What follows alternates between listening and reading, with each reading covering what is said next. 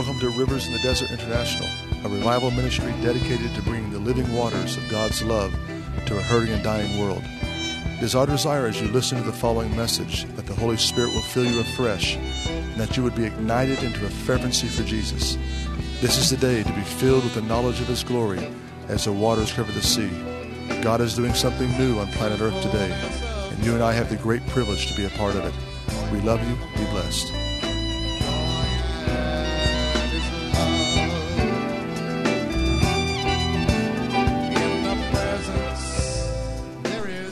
Boker Tov, Chaverim, good morning, our dear friends all over the world. This is Scott Holtz reporting to you live from Israel on this audio podcast.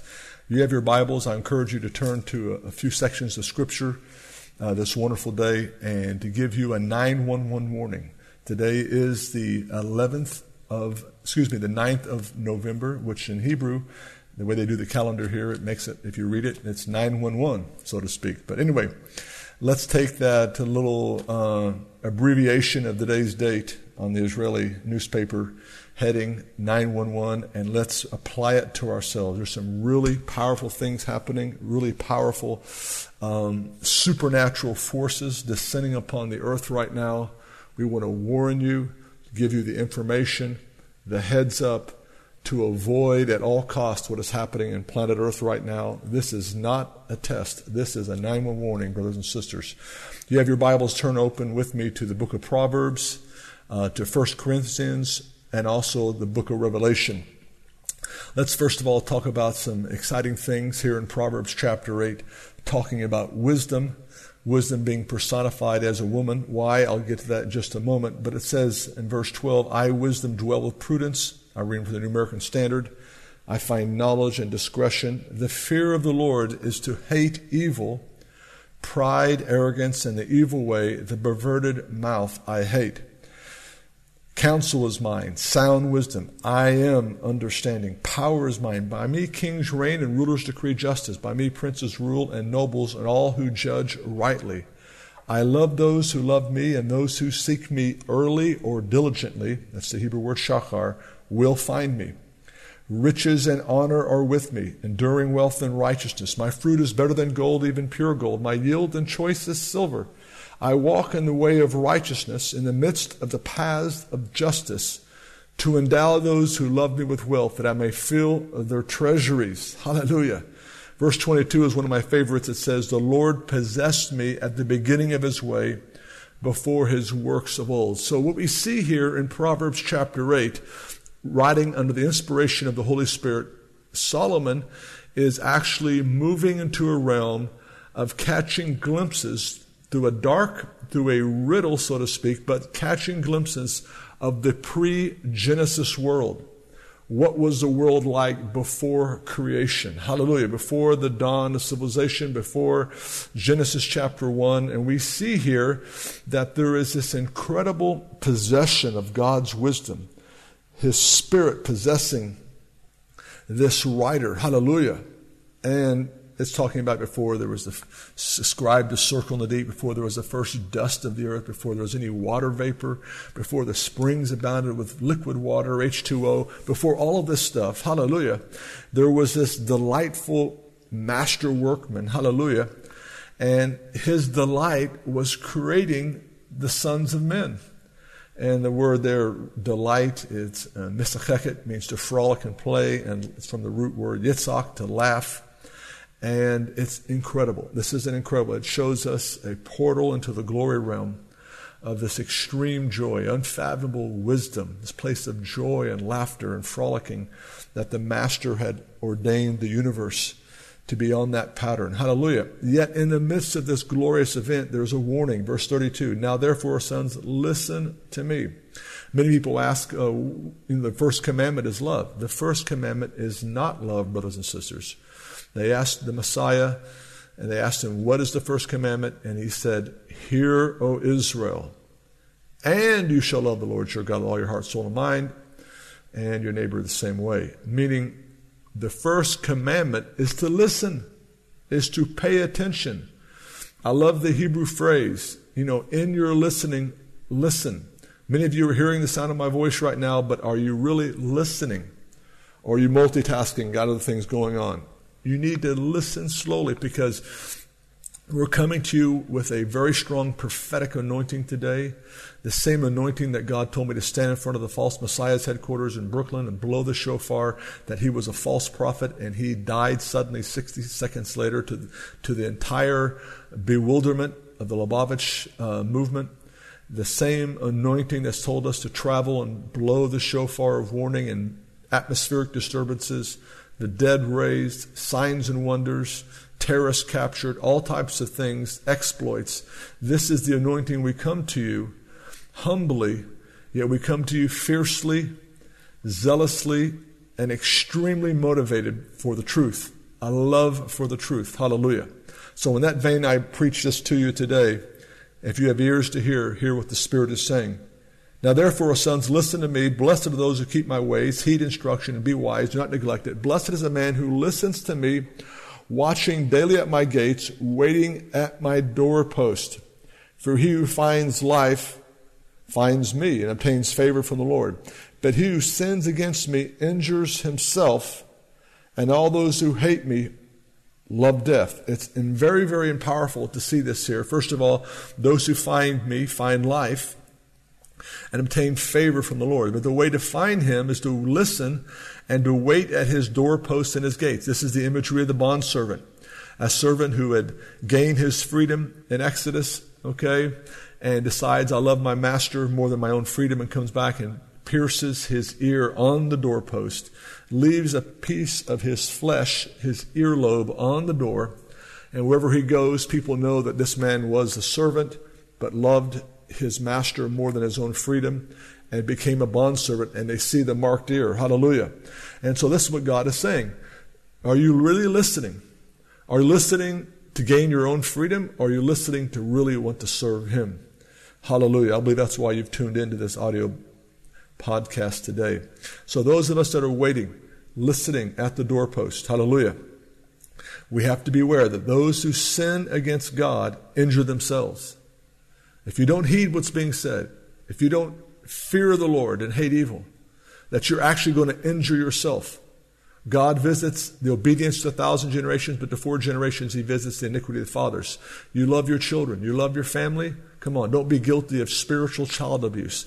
Don't be living a lifestyle that's going to cause God to visit the, your iniquity upon your children, your grandchildren, your great grandchildren, so on. Okay? So to get it together in this hour, come on. Hallelujah. You can do it. Jesus has given us all the keys. He's given us the Holy Spirit. He's given us His Word. We can do it if we can focus on listening and obeying in this hour. Now it goes on in verse 36 and says, But he who sins against me injures himself, and all those who hate me love death. Interesting. Those who really hate God, it says here, love death. And the word, he who sins against me injures himself, is the same Hebrew word. We get the Arabic word Hamas, the diabolical, demonized, terrorist organization in the West Bank, in the Gaza Strip, just a few kilometers from where I live, funded by the underworld, forces of the underworld, from the Prince of Persia, from Satan himself, Iran, funds this terrorist organization, this ruthless, demonized serial mass murderers, okay, whose whole charter is hating God and loving death. This is the spirit. You're either hot or cold in this hour. Okay? And so we're seeing these demonized forces manifest in these last days against the Jewish people, against the church. And we need to wake up. Come on, hallelujah, and not give the devil place. So we see here God is giving us a warning in the midst of this pre Genesis account of what the world was like before God created the world and the sons of men. We see here this admonition, this uh, uh, admonishment, excuse me, to listen very carefully to what's being said. Why? Because what's being said here is in the context of a female voice, wisdom, okay, in chapter 8. And she is at the gates, she's at the entrances of the city. She is there in the highways pleading to the young men not to be naive, not just to hang out with their buddies, not just go along with the bandwagon, with his contemporary, but to be very careful of an enemy that's lurking. And this enemy is in chapter 5 and 7, which is the strange woman. It says in chapter 5 and verse 2 that you may observe discretion, your lips may reserve knowledge, for the lips of an adulteress drip honey, and smoother than oil is her speech. But in the end, she is bitter as wormwood, sharp as a two edged sword. Her feet go down to death, her steps lay hold of Sheol. She does not ponder the path of life. Her ways are unstable, she does not know it. Now then, my son, listen to me. Do not depart from the words of my mouth. Keep your way far from her. Do not go near the door of your house, lest you give your vigor to others, your years come to a cruel end. So it's very interesting that, uh, and you need to read this on your own private time right now about Proverbs chapter 5, okay? What we see here is, is two women personified under the anointing by Solomon, warning these young men, warning us of this woman who, her feet, her very house, she's unstable.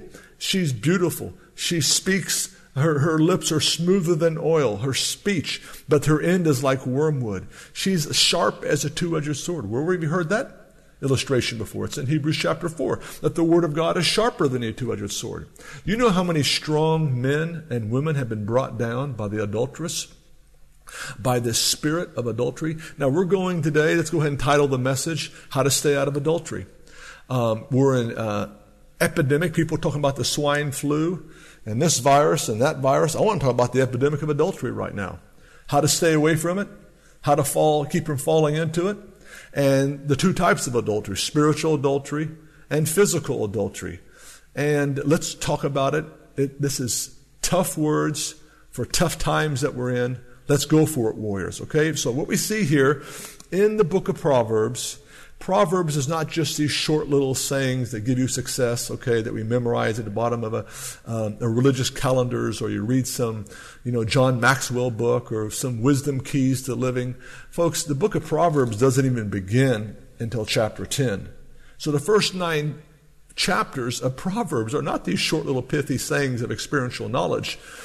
The first nine chapters is about a trumpet call to wake up people to listen to beware of this very slippery path into destruction. And it's represented by the adulteress. Okay? And there's a very, very strong warning here not to fall into the hands of the adulteress. In chapter 5, uh, excuse me, chapter 7, it goes on, talks about um, this adulteress, this harlot. Okay, verse 11, she is boisterous and rebellious. Her feet do not remain at home. And she goes on and starts talking, persuading this young man, flattering him.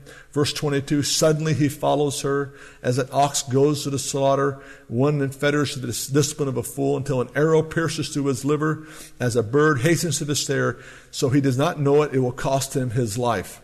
You talk to people over and over that have committed crimes, committed different sins, that have committed adultery, they wish they would never have done it. Okay? So the issue is not the fact that they've done it. The issue is how do we keep people from doing it or repeating it? Because people don't fall into adultery, people don't fall into sin, people don't fall into spiritual idolatry and adultery overnight. It is a process, okay, of not listening to the corrections of the Word of God. In verse 24 of chapter 7 it says, Now therefore, my son, listen to me and pay attention to the words of my mouth. Do not let her, your heart turn aside to her ways. Do not stray into her paths, for many are the victims she has cast down, and numerous are all her slain. Her house is the way to Sheol, descending to the chambers of death. So you're talking about a haunted house. You're talking about a, a Friday the 13th. You're talking about something that's gruesome and horror, horrifying. That is what's behind this spirit of adultery. This is what is behind this adulterous woman. This is what is behind the harlot. This is what's behind the strange woman. This is what's behind Jezebel and the false prophetess. This is what's behind the spirit of this world, brothers and sisters, is a unclean region of the damned. Is a place, her house is the entrance to Sheol, the underworld. Her house is what's brought down many strong men. Don't think you're so strong. Whether men or women are listening, don't think you're so tough. And you're so experienced you can stay away from this. You cannot play on a slippery creek bank and not fall into the river eventually.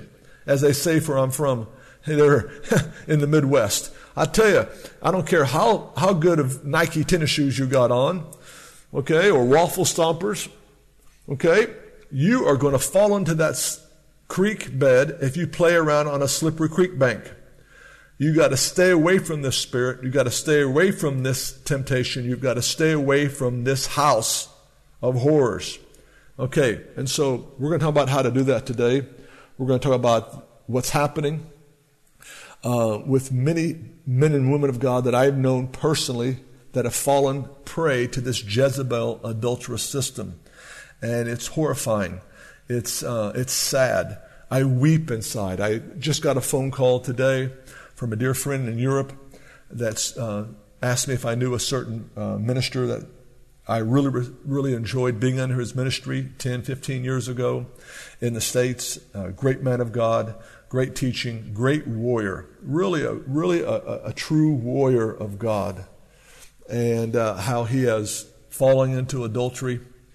And uh, it just, it's, it's horrifying. It's, it, it's horrifying. Now he's fallen into adultery again. And as we began to talk on the telephone with this minister, you know, we're just weeping in our hearts. Why? Because we're saying, how can we stop this epidemic? It's, it's like every week, every two or three weeks, I'm hearing of another great man or woman of God falling into sin, falling into adultery, ruining their ministry, ruining their family, okay? Putting a blotch on themselves for the rest. I'm not saying God can't forgive. I'm not saying Folks, come on, a good name is to be chosen rather than riches. Paul talks about buffeting his body, bruising it, lest he himself, after preached to others, be a castaway. You want to be a castaway? I don't want to be a castaway. Come on, folks, we're going to stand before Jesus one day. I want him to say, Well done. I don't want him to say medium rare. I want him to say, Well done, good and faithful. Enter in. Come on. I want to run this race to win. And let's talk about these things here. Um, this morning, on Monday morning is my day to get up early in the morning, 5 a.m. Um, hallelujah. Spend time with Abba and then head down the street to where the special forces and the reservists I run with along the sand dunes, along a beautiful beach area. Uh, we usually try to put in on Monday six kilometer, 10 kilometer, depending on what the, the trainer wants to do that day for aerobic conditioning. And been doing this about a year, developing some great relationships um, but I noticed this morning when I got up, uh, it was a little hard to get up. I noticed that I probably drank too much coffee the day before and didn't get enough sleep. Uh, maybe uh, too many nice, beautiful Israeli donuts. maybe uh, I had too many bagels. Whatever it was, I just feel I felt bloated. I felt loaded down. I felt tired. Uh, one reason why is because had a very intense um, Saturday morning race with some ex Navy SEALs. Um, they did a race on the beach, a 2,400 kilometer swim out there in the, in the ocean, the Mediterranean, with the big waves, and it was kind of hard to uh, navigate with those big chops going on. And uh, I think there was just a lot of lactic acid built up in the system from a very intense hour swim and race in the ocean. And so, uh, coming Monday, I was just a little groggy. Come on, hallelujah. You all know what I'm talking about. A little groggy, didn't want to get out of bed early.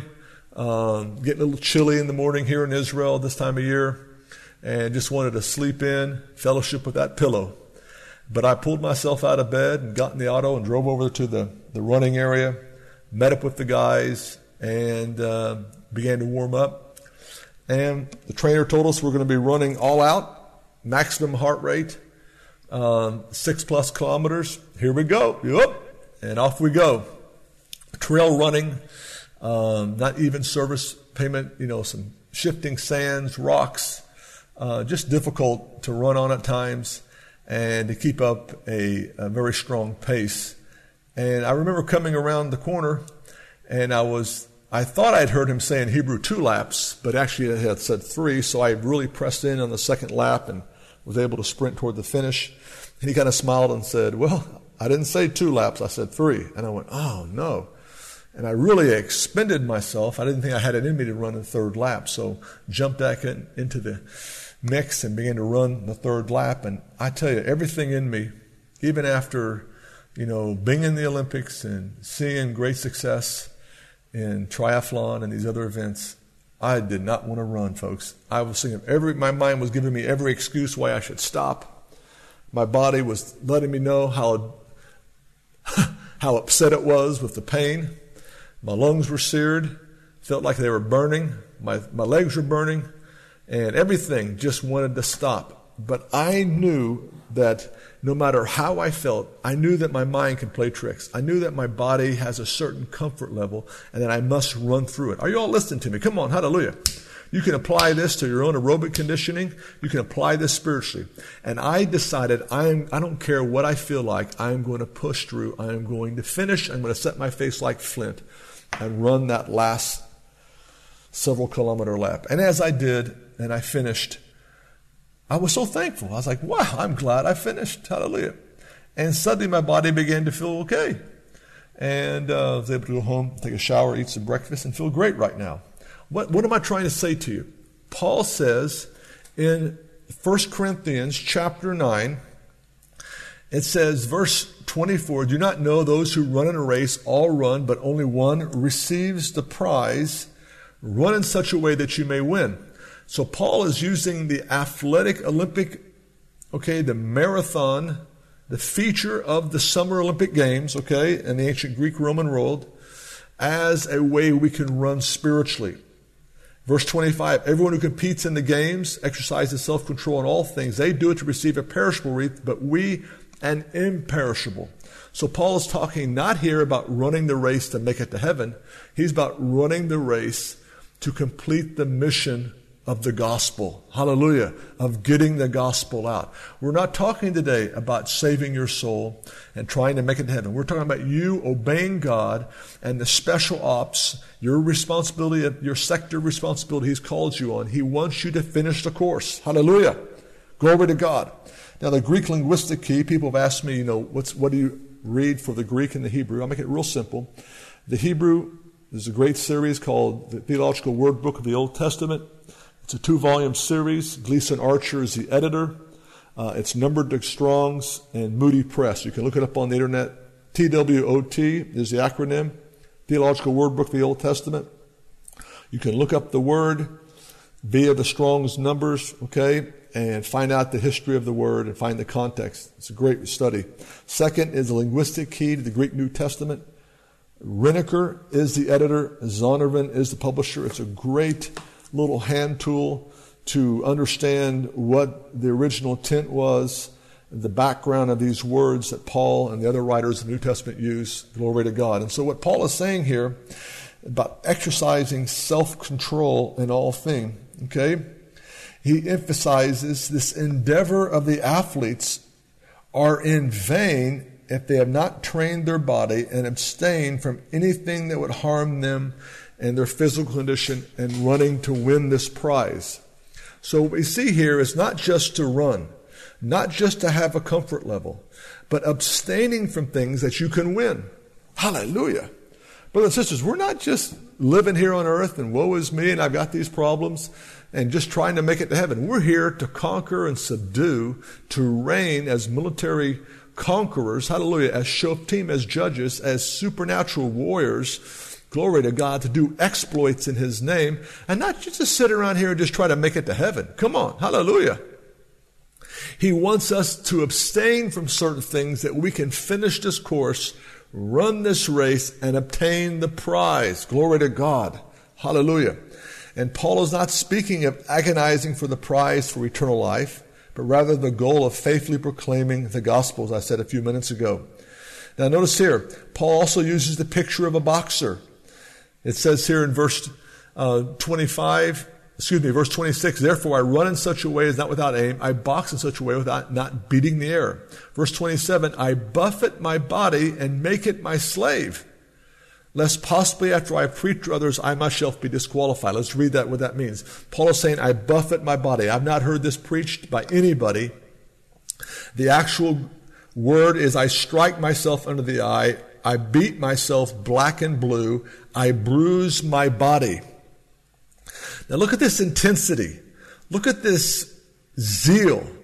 Look at this incredible focus that the Apostle Paul has writing to the Corinthian church, okay, telling them that I am running this race like an Olympic runner and I am going to bruise my body. I am going to make myself black and blue that I may finish this course and win the prize. I've not heard about that preached before.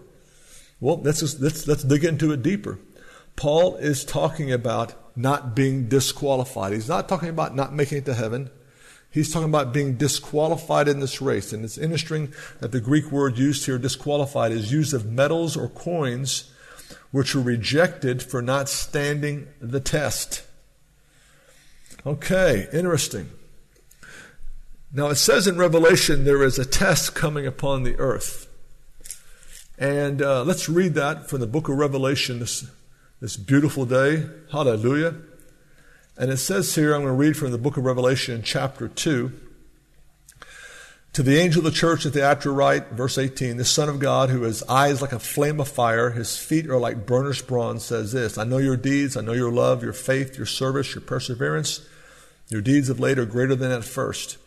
But I have this against you that you tolerate the woman Jezebel. Isn't it interesting here that he says, I know your deeds, I know your love, faith, and service, and your perseverance, and your deeds of late are greater than at first. Have you noticed how a lot of believers are really highly motivated, feed the poor, take care of orphans, take care of the widows, win, try to win the lost, try to affect politics in their region and nationally, uh, bless Israel, pro Zionist, I mean, you name it, name it, and just really become um, very, so to speak, uh, productive in building up this edifice of Christian service. However, he says, verse 20, I have this against you, you tolerate the woman Jezebel. Interesting, isn't it?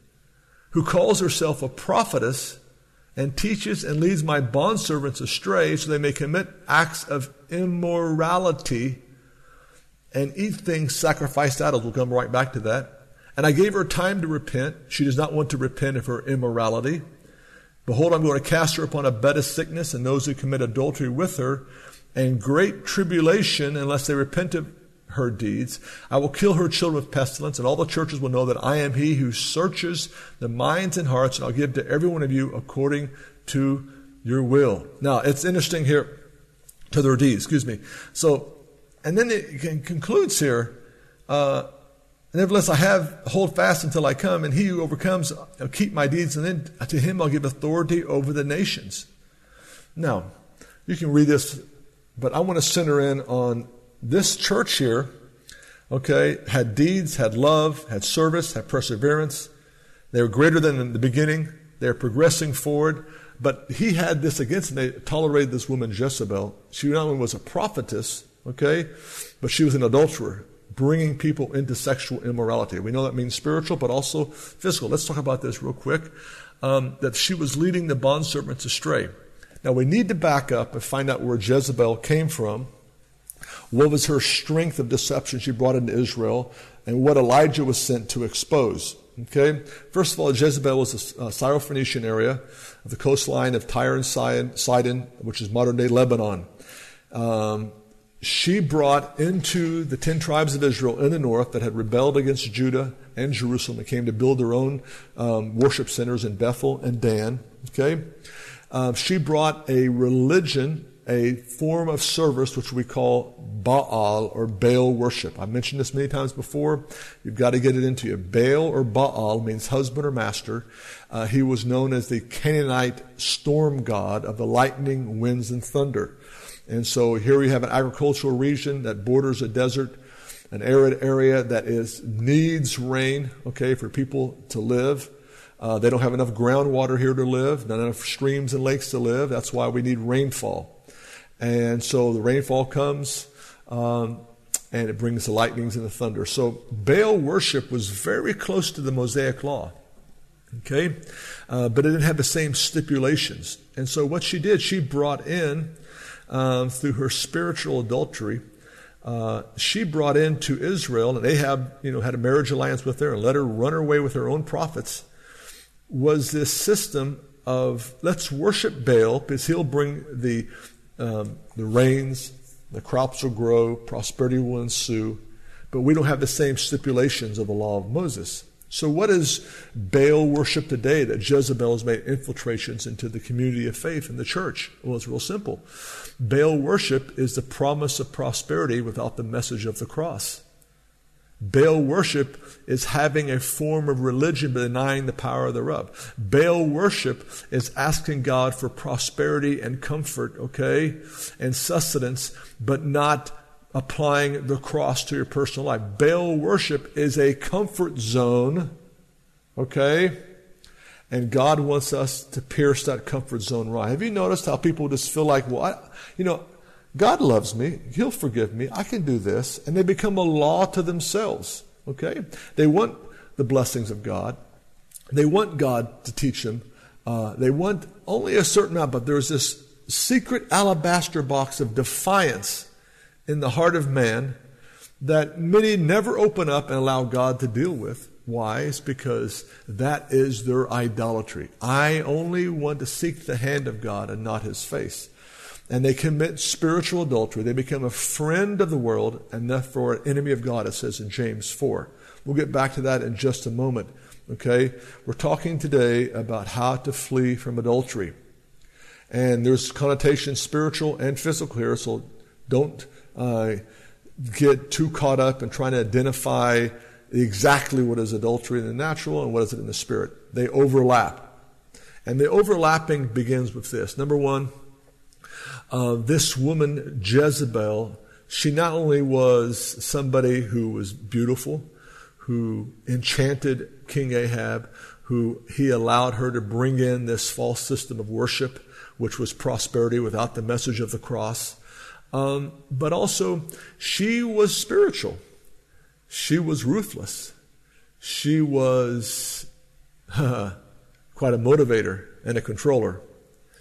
And so, to identify Jezebel, the false prophetess in our midst, we must first identify what are the prophets that are prophesying in her court. And these are the prophets of Baal. And so, God sends Elijah. Isn't it funny?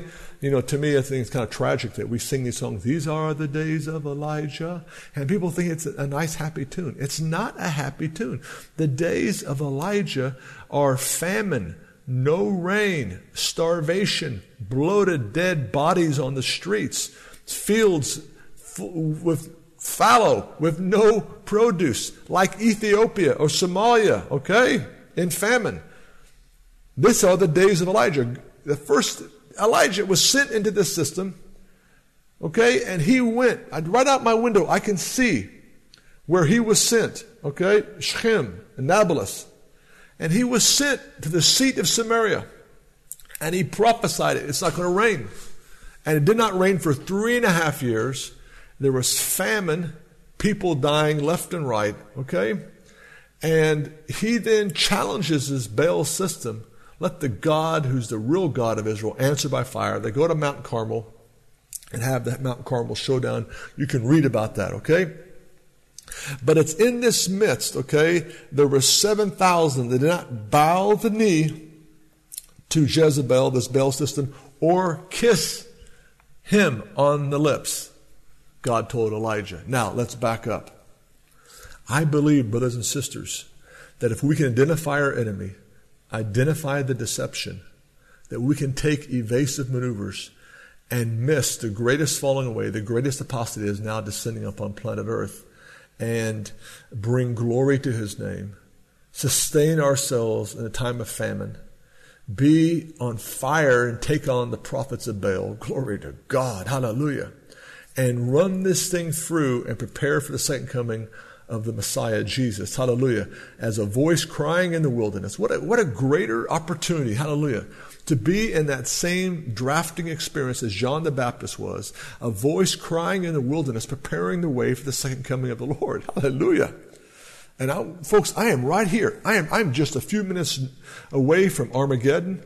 I can see the hill country. I can see the, Sebastians of evil of Islam. I'm right here in the major population center of Israel. I'm not too far from Jerusalem. I'm just an hour away from the desert. Folks, we're right here in the midst of it all. Hallelujah. Glory to God.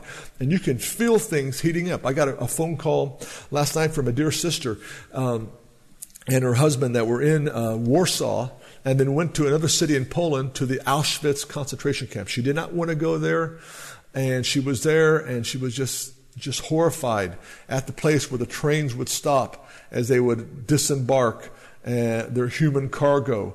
And millions went to their death there in the gas chambers, okay?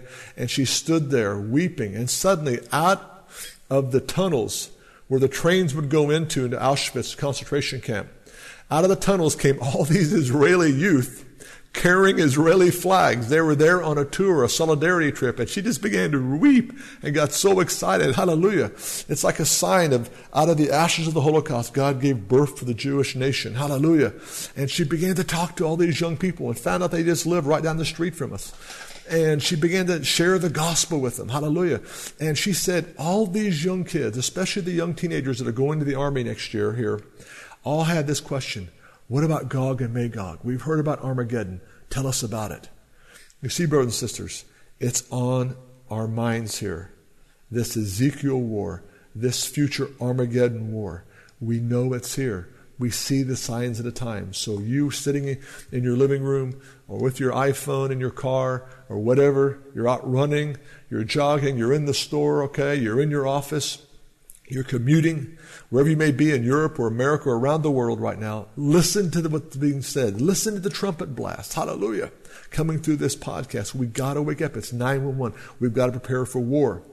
And so we see here this Jezebel spirit, this woman, this adulterer, who as a prophetess, okay, she was leading God's bondservants astray into immorality, okay, and she was doing it not because she's just coming up and, you know, it's, it's very difficult to get a bondservant to leave his master. They fight to the death. So they have to come in camouflaged. And what she came in camouflaged with was this promise of prosperity, this promise of gold and silver, this promise of, you know, having a less, uh, a more comfortable way of serving God.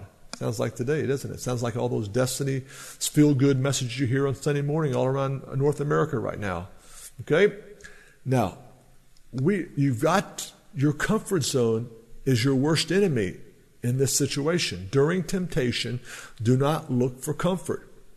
Run the race, buffet your body, bruise yourself. Hallelujah. So you'll not be cast away. Again, let's use the example of running. This morning, uh, uh, here I am running, and I'm, I'm, up against a wall physically. I'm up aerobically. For whatever reason, my body, my metabolism does not want to run this morning. And I pressed against what my mind felt. I pressed through. I, I surged past the pain level, okay?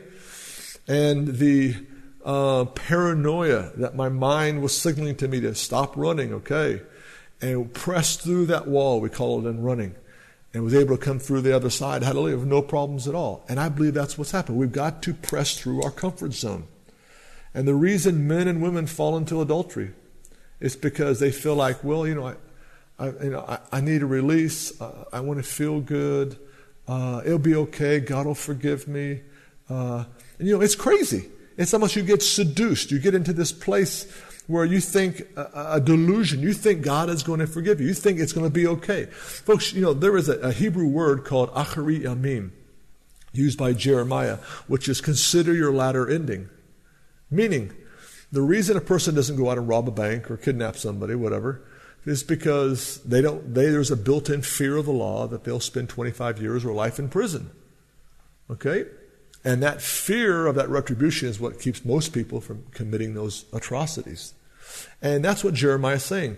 You know, how many people, how many men and women, you know, if they had known what was going to happen to their families and their children, okay, and their reputation or their name or whatever, if they did this and they were able to fast forward and look three or four years ahead, most of them would never would have committed that sin, never would have committed that adultery. And so there's a built in fear of the law, of recompense. It's called the fear of the Lord. And we don't have enough fear of the Lord being preached right now. We don't have enough people hearing the consequences, okay? They're going to face of their actions. And, brothers and sisters, if you're a minister, if you work in a local church, a fellowship, whatever, it's time to start warning people what's going to happen, okay? Yeah, you're not going to make a lot of friends, but you're going to have friendship of heaven, the friendship of God. It's time to lift up your, your mouth like a trumpet and declare to the people their sins. Declare to them, you cannot can keep on living this lifestyle, okay? Now, let's, let's back up again to adultery. Uh, men and women that commit adultery that are believers don't do it overnight, okay? It is a slow process, a slow, little by little, line upon line, where they begin to no longer fear God, or they get angry with God, or they get disillusioned. They don't stay on the cutting edge of faith their word level drops, their prayer time, their fellowship with the Lord. They begin to slowly move away from the light into darkness. They begin to fantasize that, oh, I've, you know, it's always the victim mentality. Oh, you know, my wife or husband treat me in a bad way and this, and I, I don't feel, you know, I need love. And they start looking for love in all the wrong places. They look for acceptance, okay? And they come to a place where under a grace heavy message, well, God will forgive me. God is good all the time. God is good and they don't understand that they're being seduced by the spirit of this world, by this strange woman or man. They're being led into a strange person's house, and the portal to that house is the entrance into the damned into the regions of the damned. And how many strong men, how many men of God have fallen and women in this hour to this spirit and wished they could recover themselves? You can't recover yourself. That's it. Once you make the decision as a Levite and not to keep your Levi's on, that's it. Every sin, the Bible says, is outside the body. But he who commits adultery, okay, sins against his own temple. It's a different classification of sin that Paul talks about in Corinthians, okay? And God wants a pure vessel. And this has such connotations, such parallels to spiritual adultery in this hour. So let, us again, let's examine some of the stuff that is happening here. First of all, um, go with me to the book of James. Now, those may be thinking, well, Scott, you know, it's great you're preaching fine about this and teaching, whatever, but how are you living? Well, I just want you to know that I don't have wandering eyes for other women. I'm like Job. I made a covenant with my eyes not to look lustfully upon another woman. Number two, um, I'm not interested in other women. I'm not fantasizing. I'm not having problems, okay? I don't have a sexual hangup. I don't download pornography or questionable content onto my computer. You can feel free to come to my house and look what I what we view on Israeli TV as I'm trying to learn Hebrew. Uh, you can look on my computer, my hard drive. You can look and see what cookies and what places I visited. You can go through if you want, hang out with me a while, and you're going to find out how I live. And what is the motivating factor in me is number one, I want to please Him. Hallelujah. Number two, to fear the Lord is to hate evil. I have crossed the line in my heart. I have made a circumcision that I will not commit adultery. I will not download pornography. Why? Because there's pleasure in sin, okay, but it only lasts for a season. You want that lower pleasure? But if you get in the higher pleasure of God, hallelujah, it cancels out the lower pleasure of sin and how you counsel out that lower pleasure of sin. And first of all, you love God. You don't want to grieve His Spirit. Okay. Number two, um, there's a built-in fear of the Lord that if I, I do this, what will be the outcome upon my children, my wife, and my family in the days ahead? Okay. There's a built-in fear of the Lord. Acharit yamim. Consider your latter end. There's also, you know, bringing re, uh, reproach to the ministry. Look at all the people that would stumble, all the people that follow our ministry, that draft with us.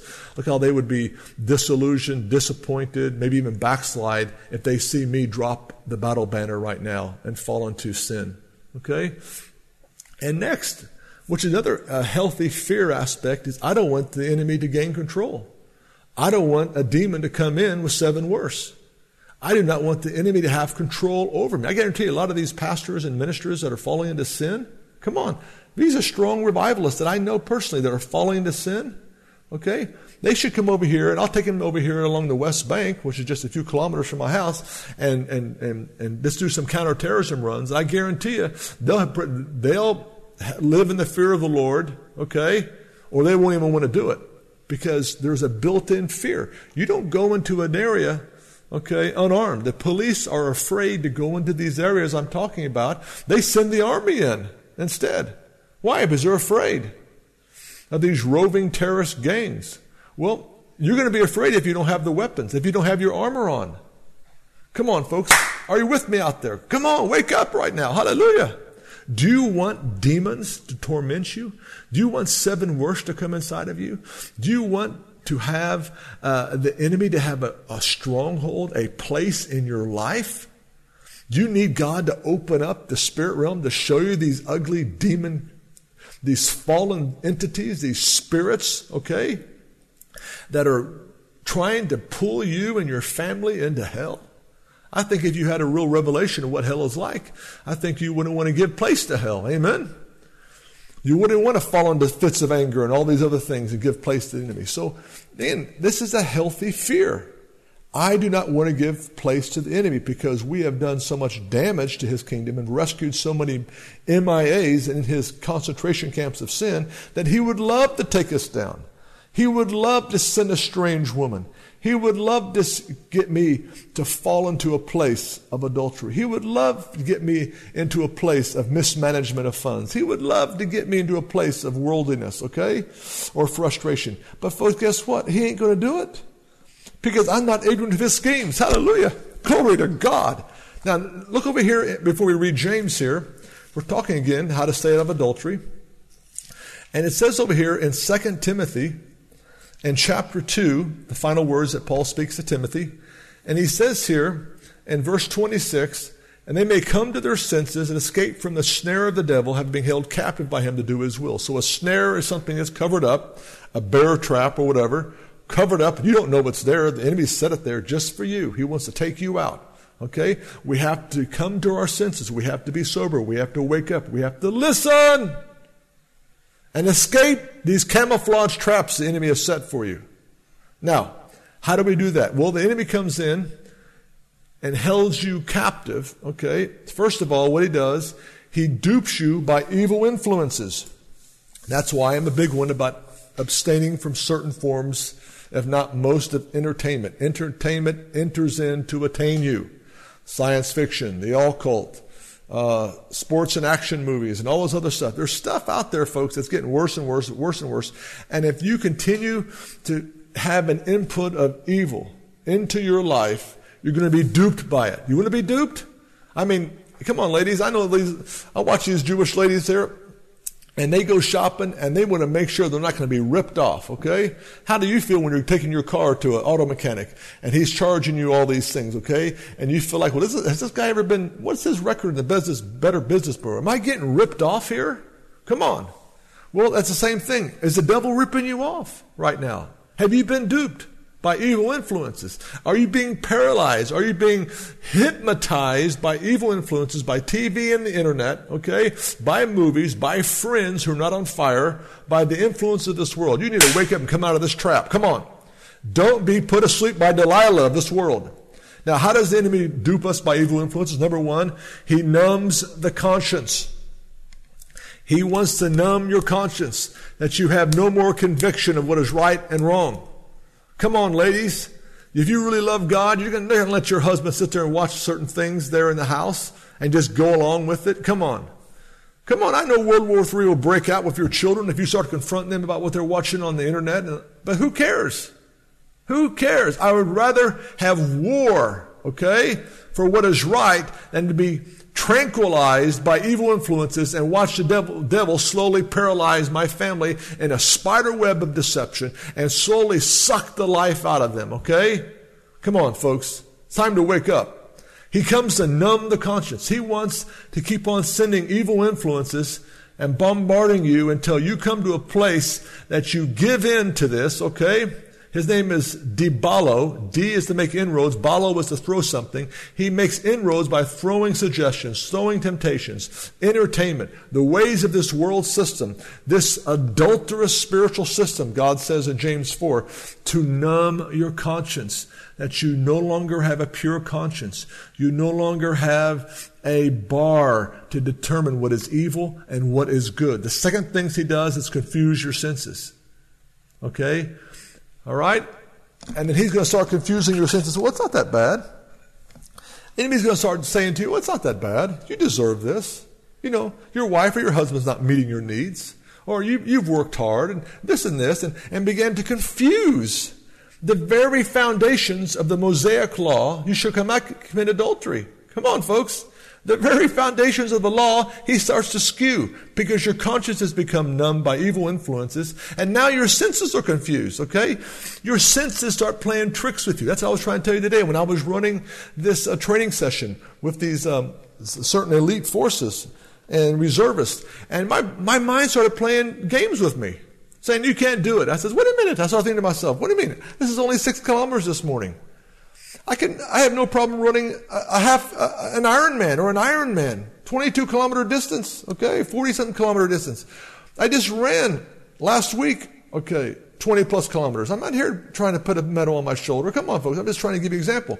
And it was no problem. Here I'm just running this under 30 minutes and my body's playing games with me. My mind okay, is telling me, confusing me, saying, you can't do it, you can't do it, shut it down, it's too much pain. And you have to press through. Your senses will lie to you. The things that you, we see are temporal, brothers and sisters. They're subject to change. The things unseen are the ones that, things that do not change. It's the eternal glory realm. So don't let your senses, just because you feel comfortable, isn't it funny? Some days, you know, some days I feel the worst, and it turns out to be the best training session. Have you ever experienced that? You get go to the gym and say, "Oh man, I don't feel like swimming today. I don't feel like getting on that treadmill, but I got to do it because you know I've got this goal." And you end up doing it, and you feel so great afterwards, saying, "Man, my my mind was playing tricks on me. That thing is lazy. That lazy dog." You know, that lower nature inside of me, those animal instincts, that lazy dog just wants to sit around and eat you know, Dunkin' Donuts and Krispy Kreme and just wants to sit around and just talk and schmooze and be entertained. And come on, folks, pull that thing up. Gird your loins for action. Gird your minds for, for this war that's at hand. Hallelujah. And don't let your senses confuse you. And the last thing the enemy does when you've been duped by evil influences, your conscience is numbed, your senses are confused, he paralyzes the will. And that is the problem. Many people, if they were in their right minds, if they, if they really understood what they're about to do, would not commit that adultery, would not commit that fornication, would not commit that um, masturbation, would not download that pornography, would not lust in their eyes and heart after other women, okay, or men. They would realize, dear God, that evil woman is after me. I must be doing something right for God. Hallelujah. Woo! Now let's take this to spiritual adultery. And it says here in the book of James, the book of James, chapter 3, it says here, verse 4, uh, excuse me, chapter 4, verse 4. You adulteresses, you, he's, writing, he's writing to spiritual Christians here. You adulteresses, do not know that friendship with the world is hostility with God. Therefore, who wishes to be a friend of the world makes himself an enemy of God. You think the scriptures speak to no purpose? He jealously desires the spirit which he has made to dwell in us. He gives a greater grace, therefore it says, God is opposed to the proud, gives grace to the humble. Submit therefore to God, resist the devil, and he will flee from you. Interesting, isn't it? Notice here, it says here, be miserable, Mourn and weep. Let your laughter be turned into mourning, your joy into gloom. Isn't it interesting that so many ministers and ministries and people I know that were in the joy revival uh, and, and refuse to, uh, they only wanted joy all the time and laughter all the time. That there is, they would call us religious if, if we wanted to move into godly sorrow or mourning or weeping, okay? And look at them now. Look how many of them have fallen into sin and adultery and have brought shame to the glorious name of Jesus, brought shame to the ministry, have caused many younger believers to stumble, have caused their children to be bummed out and upset with, with, with, with uh, ministry and even with God. Look at all the consequences that have happened because ministries want to keep the pews filled with a tithing base of people and they can do it by entertaining the people and making them feel good and happy. And, and I guarantee what, Derek, you will cause lukewarm people to run away from you if at times you move into Jeremiah lamentation anointing and weeping and mourning. But the Bible says right here, to humble ourselves, to weep and mourn. What's so wrong with that? Come on, hallelujah. What's wrong to break up our fallow ground? Now, it's interesting here that it says, Submit therefore to God, resist the devil, and he'll flee from you. Now, this adulterous woman, this Jezebel system, this false prophetic, this uh, soothsaying, this uh, immorality that's come after God's bondservants and handmaidens. We can submit to God and resist the devil, and the devil will run from us in terror. Now, look how we can do that. What does it mean to submit to God? Well, it says in verse 4, You adulterers do not know that friendship with the world is hostility to God. Listen, the world is not our friend. Okay? The enemy is the God of this world system. Okay? This is not our home. If you want to be a friend of the world, you're going to be an enemy of God. That's it, bottom line. And if you're an enemy of God, you're my enemy. Okay? Because I want to be a friend of God. Now it goes on, and if you're a friend of God, you're my friend. Hallelujah. That's that simple line. That's it. Now, therefore, who wishes to be a friend of the world makes himself an enemy of God. Do you not think the scripture speaks to no purpose? He jealously desires the spirit he has made to dwell in us. Now you think about where is that scripture? It says the scripture speaks to no purpose. What scripture is he talking about? Well, Exodus 34 and verse 14. I'll read it to you for the sake of time here. Exodus 34, 14, for those taking notes. I hope you guys are not just listening to these podcasts, but you're going home and getting your Bibles open and studying some stuff out here. Hallelujah. Now, it's interesting here that 34 and verse 14 of Exodus says, You shall not worship any other God. The Lord, whose, whose name is jealous, is a jealous God. Hmm. Interesting. Wow. He is a jealous God. And it says here, He jealously desires the Spirit He has made to dwell in us. In the margin of my New American Standard, in James 4 and verse 5 says, The Spirit which He has made to dwell in us jealously desires us. Whoa, whoa, whoa, whoa, whoa. You see it. God warns us over and over have no idols in your life. Stay away from adultery. You shall have no other gods before me. Okay? And this world system is the number one idol. And the way we can submit to God, resist the devil, and he runs from us. I like it when the devil runs from us. Don't you like it? I love it. I love when the enemy is on the run. We can put the enemy on the run by doing this. The spirit which he has made to dwell in us jealously desires us. The spirit, the bridal spirit, the Holy Spirit that brought us into holy matrimony. Hallelujah.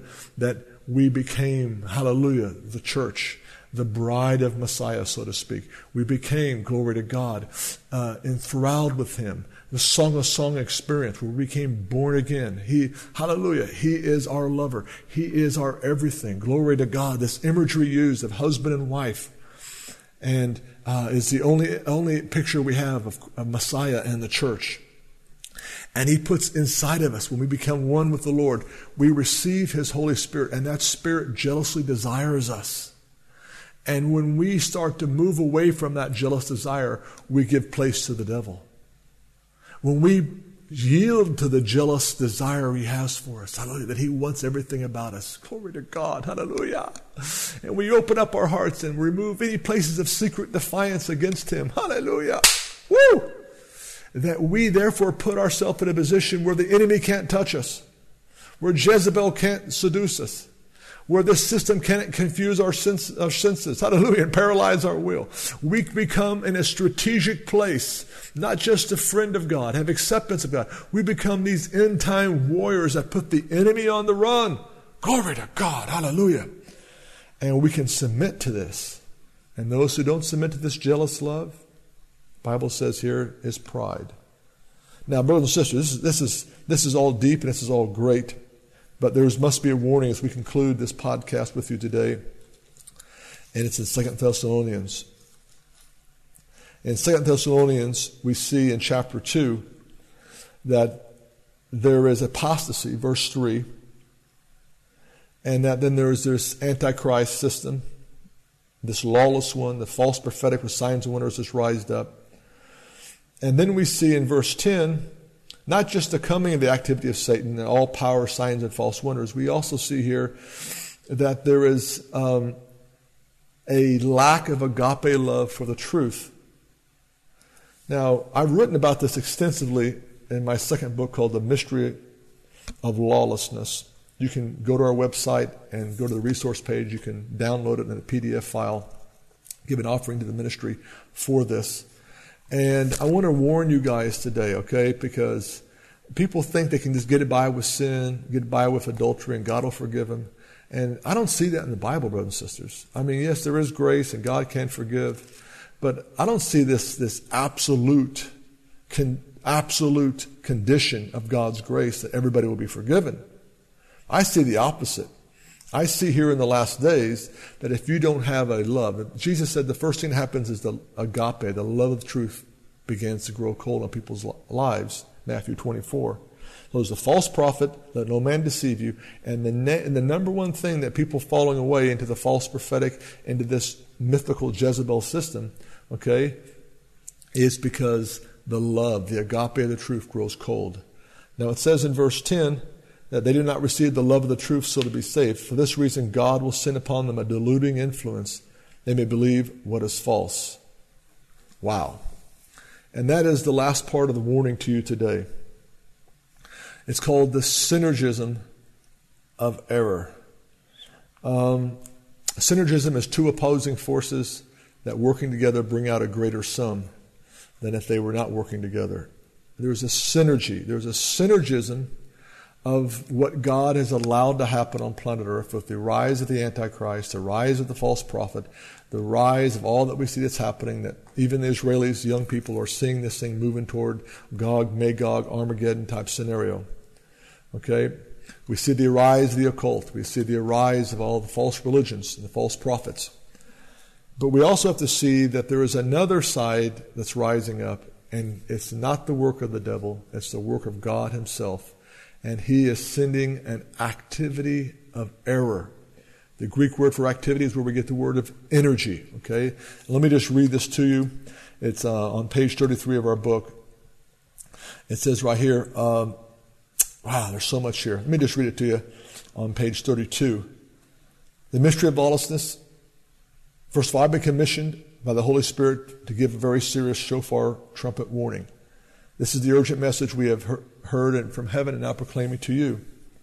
The mystery of lawlessness that is in operation in the earth today is not and will not be suppressed by the Holy Spirit like he is currently suppressing the man of lawlessness. The reason for this is that a component of this mystery has been initiated by God himself.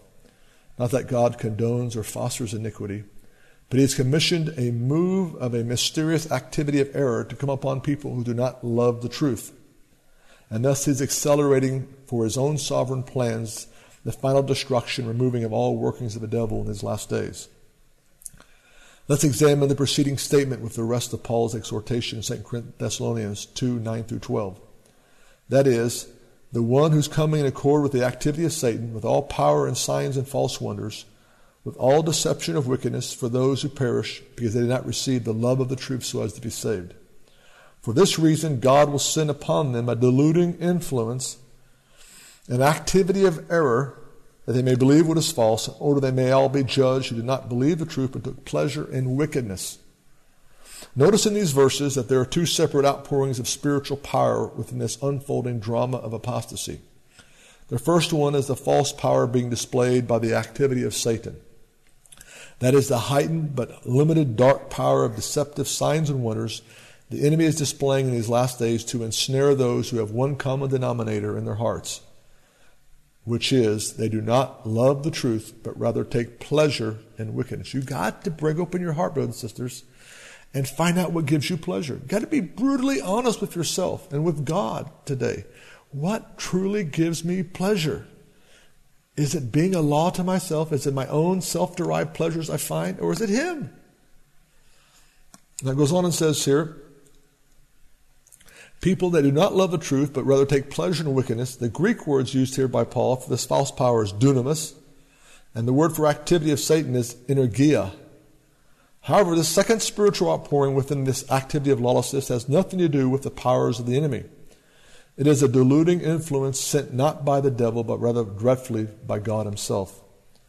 The Greek word used here for deluding is plena, which is the same word used by the Lord Jesus and the Apostle Peter to describe being deceived. But Paul adds in a second Greek word here, influence, which is again a repetition of the word energeia or energy. This word in the New Testament is only used of superhuman powers, whether it be God or the devil. Wow. The synergism of error. What the Holy Spirit is profoundly saying to us in these scriptures is that even in the midst of all this activity, deceptive powers being released by the enemy in these last days, that God Himself is also sending a deluding activity of error. This activity of error is so strong and deluding that even Paul uses the Greek word to describe superhuman powers that cannot be overcome and resisted by mortal man. This is the synergism of error that will cause humans who take pleasure in wickedness to believe the lie. Webster's dictionary says synergism is the simultaneous action of two separate agencies working together, having a greater total effect than the sum of their individual effects. This is absolutely a dreadful scenario of divine judgment, brothers and sisters, and will most likely upend most people's theological apple carts. The Apostle Paul is warning us here that God is going to send an outpouring of superhuman power of error that cannot be resisted by humans who do not love the truth. Those who are only a law to themselves and have no other guide in their conscience except their own self service lifestyles will be swept away into the most colossal apostasy human history has ever witnessed. It cannot be resisted. There is no place to hide from his exposing light of judgment. He is pouring out his Spirit upon all flesh. It is a rain of blessings from heaven to the honest, but an activity of delusion to those who deliberately are dishonest and suppress the truth and take pleasure in wickedness. Brothers and sisters, this is heavy. I've preached my heart out to you today. Let's recap and let's take evasive action right now. I'm pleading with you because of our um, website, our over 30 years of ministry, the places we've been, and the people we know, and the pastors we know.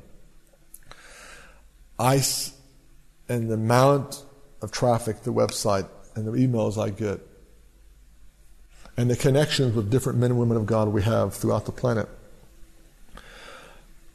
I may be hearing more of it than you personally do, but I am going to tell you that some of the strongest warriors I've ever known for God. But this is the greatest apostasy ever seen upon planet Earth happening right now. Brothers and sisters, let's wake up to it. Come on, wake up. If you're listening, you got to take evasive action. Don't you fear God? Don't you hate evil? Don't you want the best for your family? Don't you want to glorify God? Don't you want not to give place to the devil? Then what are you doing entertaining yourself with questionable entertainment content, surrounding yourself with evil influences? Why, what are you doing falling asleep right now spiritually? Dear God, wake up. Listen. Have ears. Hear what's happening. Don't think you know it all. Come on, wake up. You can't, there, there is an activity of error that God is sending upon those who don't love the truth. And the people that do not love the truth are the people that are listening and entertaining this strange woman, that are naive. Okay, nobody in their right mind would do this if they had known the recourse and the repercussions of their actions. But people feel are moving by their emotions, moving by what feels good in their flesh, okay? By the pleasures of sin more than the pleasures of obeying God brothers and sisters. Even as I am preaching this, my computer is trying to stop the recording. Must be too much Holy Ghost conviction flowing through the internet right now. Hallelujah. Anyway, I'm just teasing. Who knows? Maybe things are getting shaken up. Hallelujah. By the demons through the www, the internet, the 666. Now, this is what I'm trying to get at. You've got to wake up. Don't throw your life to the devil. Don't throw your family out there to the wolves. Wake up. Come on. That momentary pleasure of sin is not worth it if you download that pornography. It's not worth it to have wandering eyes. It's not worth it to fantasize. It's not worth it to, to, to leave your husband or your wife. It's not worth it if you're single to live a, a, a fornication type lifestyle. It's not worth it. You're that fire. You're taking strange fire. You're drinking waters from another will. It's an evil woman. And if you saw what's behind her, it is Satan himself. It is coming in the form of a, of a, of a seducing witch named Jezebel who has brought down many strong and mighty men before, and now they're falling like never before. And because many people are not repenting, and it's reached a climax at this time that God Himself in His sovereignty is sending a synergy, synergism of error. That's thing I can say to, to describe this tremendous amounts of adultery, the plethora of falling away that I'm seeing right now is that God Himself is judging His church. He is pouring out a delusion, an activity of error on people who do not love the absolute truth of God's Word. And He's removing the lukewarm from his midst, separating the hot from the cold. He's separating those who love him and those who love the world. So if you're hearing the sound of the voice, if you made it through this hour plus of this podcast, don't throw away what you've heard. Oh, I plead with you. I beg with you. Repent. I plead with you. Return to your first love. Yield to his jealous longing. He wants all of you. Come on. Hallelujah. Forget about your comfort zone. Forget about what's comfortable, what feels good for you. Obey him who loves you, who made the way for you. He's given you his spirit. There's no temptation that has overtaken you such as common to man, but he'll give you the way of escape. And what is the way of escape? It's the fear of him.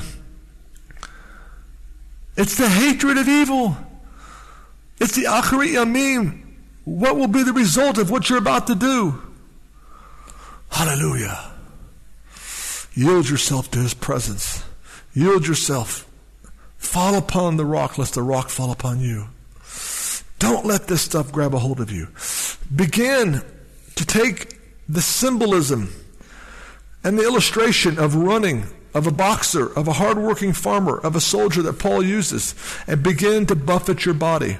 Begin to move into a place of subduing your lower nature. It's incredible.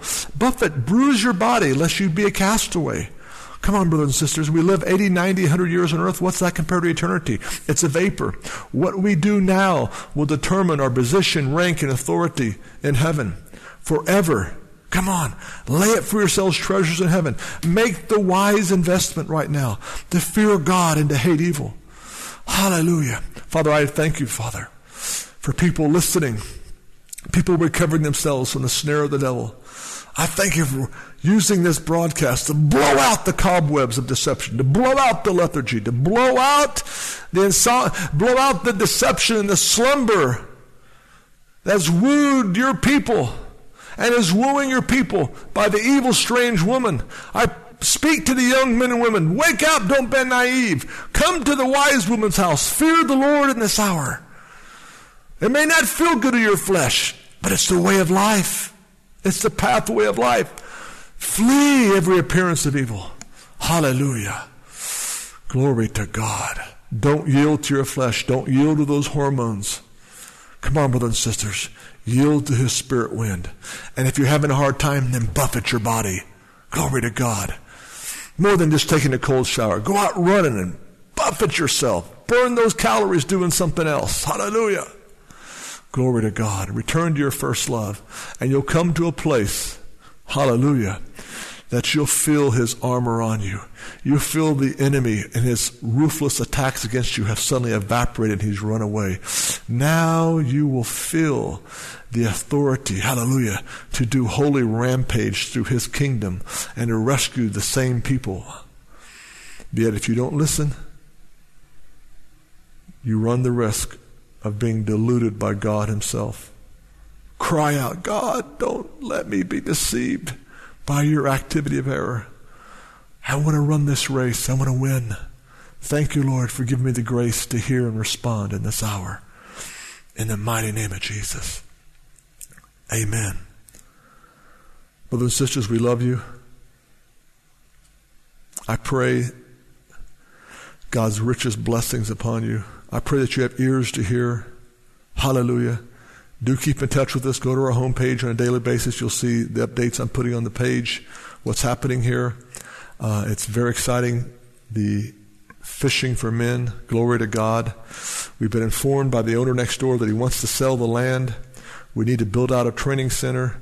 We're raising uh, the, the need right now for the glory is $119,000 as this date. Um, those who can give 500, can give 1,000, can give $10, whatever, it doesn't matter. So generously, hallelujah, for Israel's salvation. And we can continue to preach this message into the church. Glory to God. Buy this land, build out a training center. Time is short, brothers and sisters. What an awesome job. Um, many of our partners have been sowing and giving, and we just love you guys. Again, get this message out. Warn the people. I, you know, some people just are not speaking out against adultery and sexual sin in the church because they themselves know they'd be hypocrites if they did it. Well, I'm just letting you know I'm walking right with the Lord. I'm walking pure, and I'm not afraid to tackle a very tough subject and get it out there to keep people from being deluded and deceived by Jezebel and this strange woman in this hour. Hallelujah! Glory to God. Mmm, nothing like the smell of Holy Ghost napalm in the morning. Give him heaven. Talk to you soon. Shalom, shalom.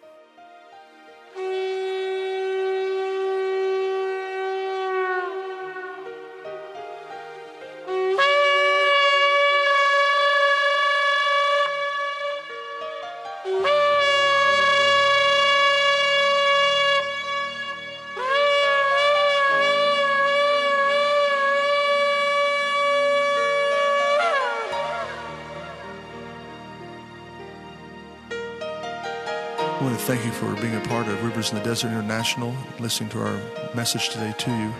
Perhaps you have a friend, perhaps yourself are sitting there and wondering, where would I go if I died today? We'd like to give you a great privilege of praying with us and leading you to a knowledge of Jesus the Messiah. The Bible says if any man or woman would call upon the name of Jesus, they would be saved. The Greek word for saved is healed, delivered. It's a wonderful promise. You're there now in your automobile, perhaps at home listening. Go ahead and pray this prayer with me. Say, Dear Father, I ask you in the name of Jesus to forgive me of my sins. The Bible says, if anybody would call upon your name, they would be saved. I'm calling today, Lord. Save me, forgive me, cleanse me, take all of my sins and cast them into the sea of forgetfulness. Father, I'm coming running home to you now. In your name I pray. Amen.